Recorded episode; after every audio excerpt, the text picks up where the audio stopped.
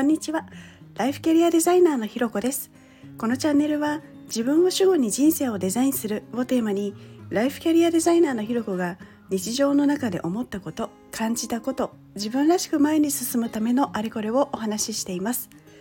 今日も耳を傾けてくださってありがとうございます。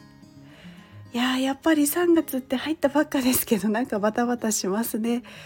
皆さんはどんな週末をお過ごしですか？今日は自分の気づかない魅力についてお話ししてみたいと思います。自分の魅力ってなんか自分じゃなかなか気づかなくないですか？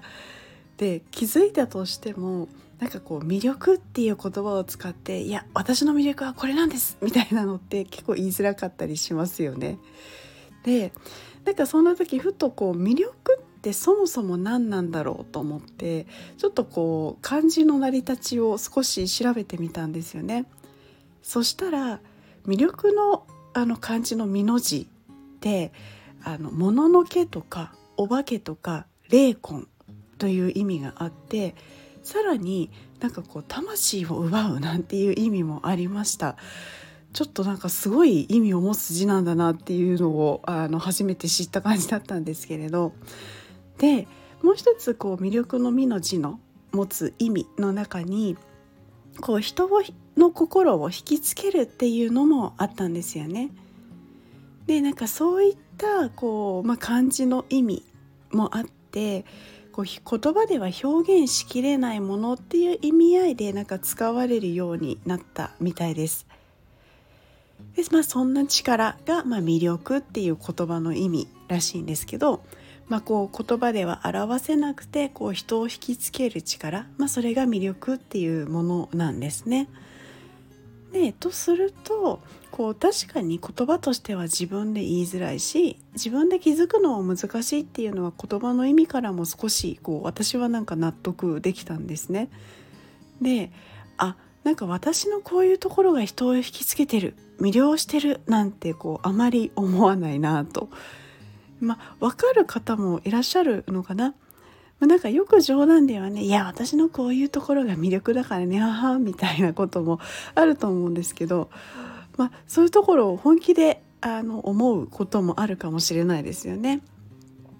でまあそれはさておきですね、まあ、私は少なくともこう本気でそういうのを言えるタイプの人間ではなくてで自分で気づくことも結構難しいあの感じなんですけれどもう自分の魅力を知っておくと長所として使えたりするからなんかこう知りたいなーなんて思った時には自分では知りえないのでやっぱりこれって誰かに聞くしかないんですよね。まあ、自分ではわからないですから。でそれも一人二人だとこう自分は言われてもこうなんか「えー、そうなんだ」ぐらいに納得しなかったりするんですけど人数が増えてったりすると自分でもこれだけの人が言うんだったらもしかしたらそうかもしれないっていうふうになんか少しずつこう思えるようになるというかこう信じれるようになってきます。でこういうのを信じれるようになってくるといよいよこう長所としていいいいんじゃないか みたいなところからこうなんかこう活かせないかな長女としてこう活かせることないかななんていうふうに考えたりもするんだなっていうのをこうこの音声配信を始めてから初めて気づいたことだったんですね。であの初めましての回の時にもちょっとお話ししてるんですけど、まあ、声が魅力だっていうふうに言われてでこの音声配信を始めてるんですけれどまあ、それも結構な数の方に言われるようになって、まあ、最初はなんかこういやいやいやっていう感じだったんですけどやっぱりあの、まあ、だんだんそうなのかと思って、まあ、今こうやってあのやっていることにつながっていて。でまたこの音声配信っていうのがすごい楽しいなっていうのを最近つくづく感じてるんですね。まあ、なのでこう自分では気づいてない魅力っていうのは人に聞いてみたり例えばこう誰かが言ってくれたことをちょっと信じてみてこうなんかあそれもしかしたら長所なのかもしれない魅力なのかもしれないじゃあ何か始めてみようみたいな感じでちょっとこう何かやってみると新たな自分の発見とかこう新しい自分の楽しみの発見につながっているのでこう何かのタイミングで自分の魅力について人に聞いてみたりするのもいいかななんていうふうに思いました。